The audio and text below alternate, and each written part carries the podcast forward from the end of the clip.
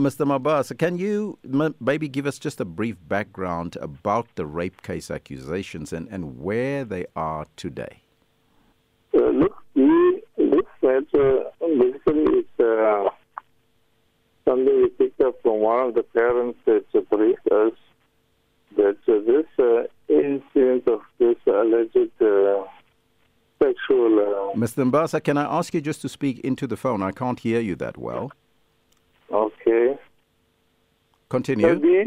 This matter was reported to us by one parent that child was also part of this matter of being sexually molested by a school principal.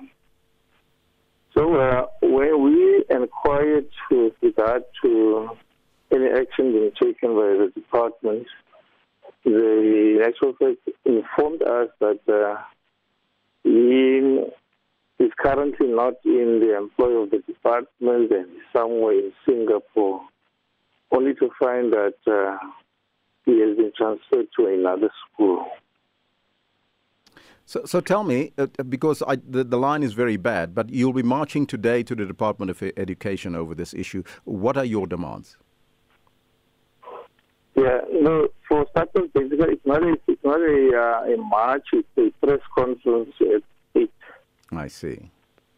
Yeah, it's a press conference with the affected parents that are prepared to speak out on this matter, and they feel aggrieved because no action has been taken against this alleged perpetrator.